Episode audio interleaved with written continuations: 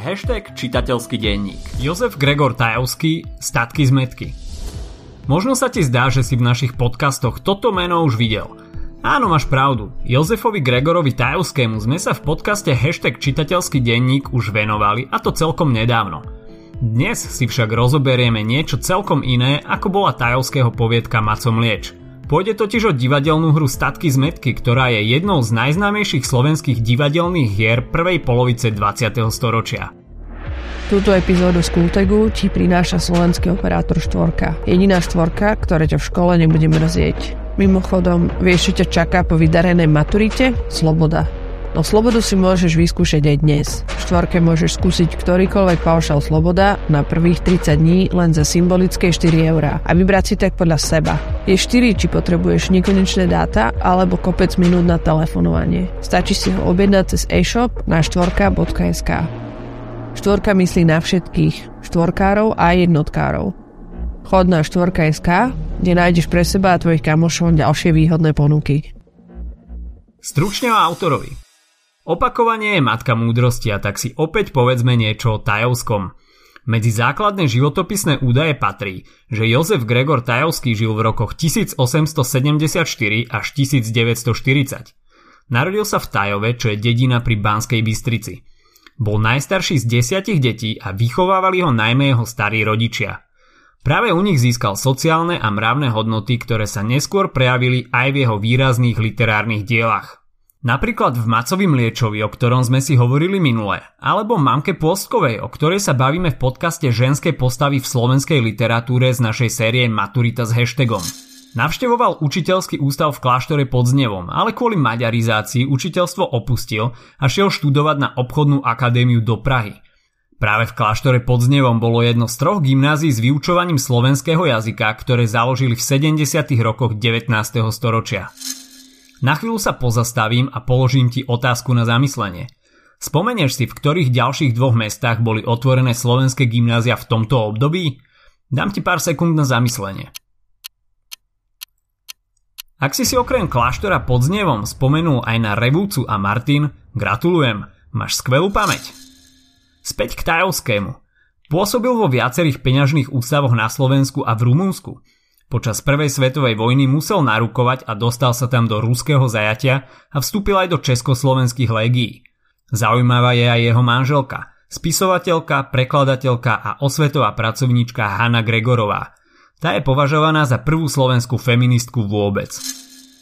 V predošlých podcastoch o Tajovskom som hovoril najmä o jeho prozaických dielach. Známe sú najmä jeho poviedky Macom Lieč, Apoliena a Mamka Pôstková – Podáva v nich nový obraz slovenskej dediny, keďže patril k realistom, špecificky k jeho druhej vlne. Tajovský bol tak kritický realista. Keďže statky z metky, o ktorých sa dnes budeme baviť, je dramatické dielo, spomenieme okrem neho aj ďalšie tajovského drámy. Patrí k ním veselohra Ženský zákon, ktorá bola zároveň aj jeho debutovým dramatickým dielom. V ženskom zákone sa zaoberal problematikou manželských a rodinných vzťahov. Poňal to tu ale úsmevne a v hre nie sú vyostrené situácie. Tajovský napísal ešte jedno aktovky. Matka, tma, hriech a v službe. Po roku 1918 už v dráme spracovával najmä historické témy, k nim patrí napríklad hra Blúznivci či Hrdina. Obsah diela Dráma Statky z metky sa skladá zo štyroch dejstiev a z dnešného pohľadu mladých ľudí by sme ju mohli nazvať aj patetickou telenovelou zo slovenského prostredia začiatkom 20. storočia. Než vám rozpoviem celý obsah, spomeniem mená postav, aby si z toho nemal príliš veľký guláš. Vystupujú tam tri rodiny. Ľavkovci, Jano, jeho žena Žofia a syn Ďuro. Palčíkovci, Ondrej a jeho žena Mara a Kamenský, Tomáš otec, jeho žena Kata a ich deti Zuzka a Ondrej. A dôležitou postavou je aj žena menom Beta. Prvé dejstvo sa zameriava hlavne na to, aby sa medzi rodinami dohodol sobáš dvoch mladých ľudí. V úvode hry sa stretávame s rodinou Lavkovcov, ktorú tvoria otec Lavko, jeho žena Žofia a syn Ďuro. Lavkovci s Ďurom preberajú jeho vyhliadky na sobáš, samozrejme by boli radi, ak by sa oženil s majetnou ženou. Ľavkovci si syna Ďura idealizujú, domnievajú sa, že mu net v celej dedine páru a má v živote na výber. Fakt, že je bitkár a spáva s vydatou ženou im už zrejme nevadí. Pre Ďura sa im pozdáva dievčina Jutka, tá však Ďura odmietne. Ďuro sa už aj tak v tom čase stretáva s Betou, ktorá nie je ešte ani rozvedená. V prvom dejstve Lavkovcov navštívia Palčíkovci a tým sa nastolí základný konflikt hry. Palčíkovci sú bezdetní a bohatí manželia, ktorí vlastnia veľký majetok a už ho nevládzu sami obhospodarovať – preto sa rozhliadajú okolo seba, kde by získali lacné pracovné sily. Ale takmer nikto im nevyhovuje. Vymysleli si, že najlepšie pre nich bude, ak si k sebe vezmú niekoho, komu nebudú musieť platiť pravidelnú plácu. Lavčíkovcom preto navrhnú, či dceru sestry Ondreja Palčíka, Zuzku Kamenskú, nevydajú za Ďura, ktorý bol synovec zo strany Palčíkovej ženy Mary. Zuzka s Ďurom by ich tak zaopatrili do ich smrti a po nej by im majetok ostal. Lavčikovci hneď zabudnú na celú jutku a spolu s Palčíkovcami navrhnú Ďurovi svoj plán. Ďuro s ním súhlasí a následne zájde za Betou, aby jej povedal, že sa bude ženiť za niekoho iného. Ona z toho nie je nadšená, pretože kvôli nemu odišla od svojho muža. V prvom dejstve dôjde aj k stretnutiu so Zuzkynými rodičmi, s Kamenskými. Ľavčíkovci a Palčíkovci im navrhnú, či by neoženili ich Zuzku s Ďurom. Kate Kamenskej sa ten nápad veľmi páči, hlavne kvôli tomu, že Zuzka bude zaopatrená a nebude musieť chodiť robiť po službách ako doteraz. Zuzkin otec Tomáš a jej brat Ondrej, áno, ide o druhého Ondreja v tejto hre, sú jediní, komu sa tento nápad nepáči. Všetci vidia len majetok a palčíkovci chcú lacnú pracovnú silu. Na deti nehladí nikto. Zuzku však vyprevadia na tanec, kde už na ňu čaká Ďuro.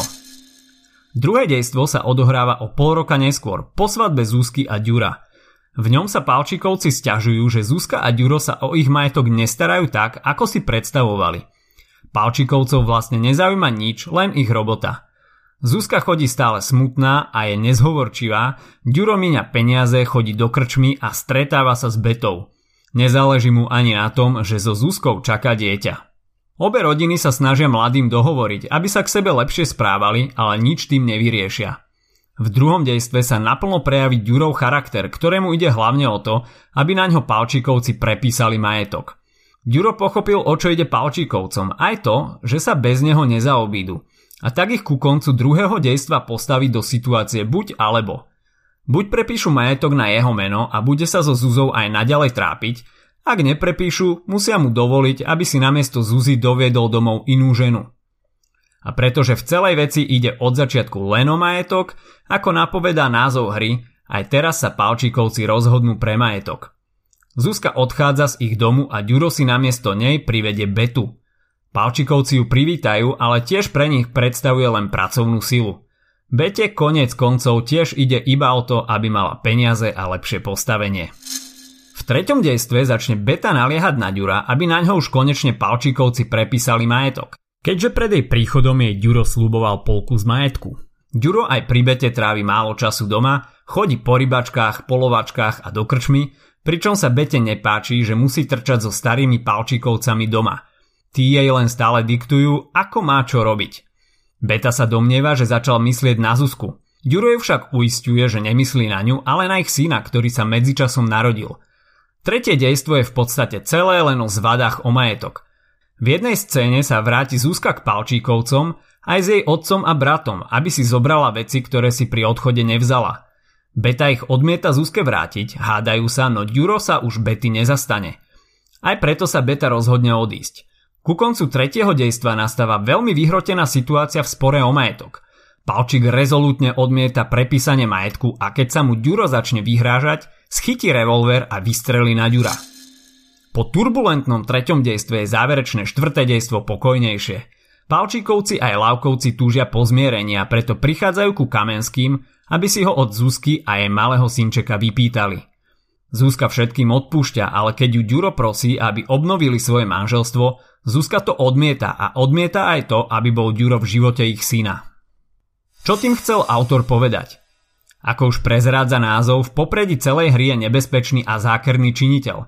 Majetok, ktorý zasiahne do života troch rodín a výrazne ich ho vplyvní. Bohužiaľ, nie k lepšiemu. Tajovský tu zobrazil nešťastie a bolesť, ktorú môže spôsobiť prílišná homba za majetkom. Najhoršie na tom celom bolo to, že najväčšiu bolesť a príkorie si odnesli tí najneskúsenejší a najnaivnejší ľudia. Statky zmetky by sme mohli nazvať aj hrou bez lásky, lebo tá v príbehu najviac chýba. Čím sa blisnúť, aj keď si dielo nečítal? Ako sme už spomínali, hra má 4 dejstvá. Každé dejstvo sa odohráva v inom čase a má iný počet výstupov. Prvé dejstvo sa odohráva na Vianoce, druhé v lete, pol roka po prvom Tretie dejstvo začína okolo Ondreja, čiže koncom novembra a štvrté opäť na Vianoce. Dalo by sa preto povedať, že dej je rámcovaný vianočným časom, pretože sa ním otvára aj uzatvára.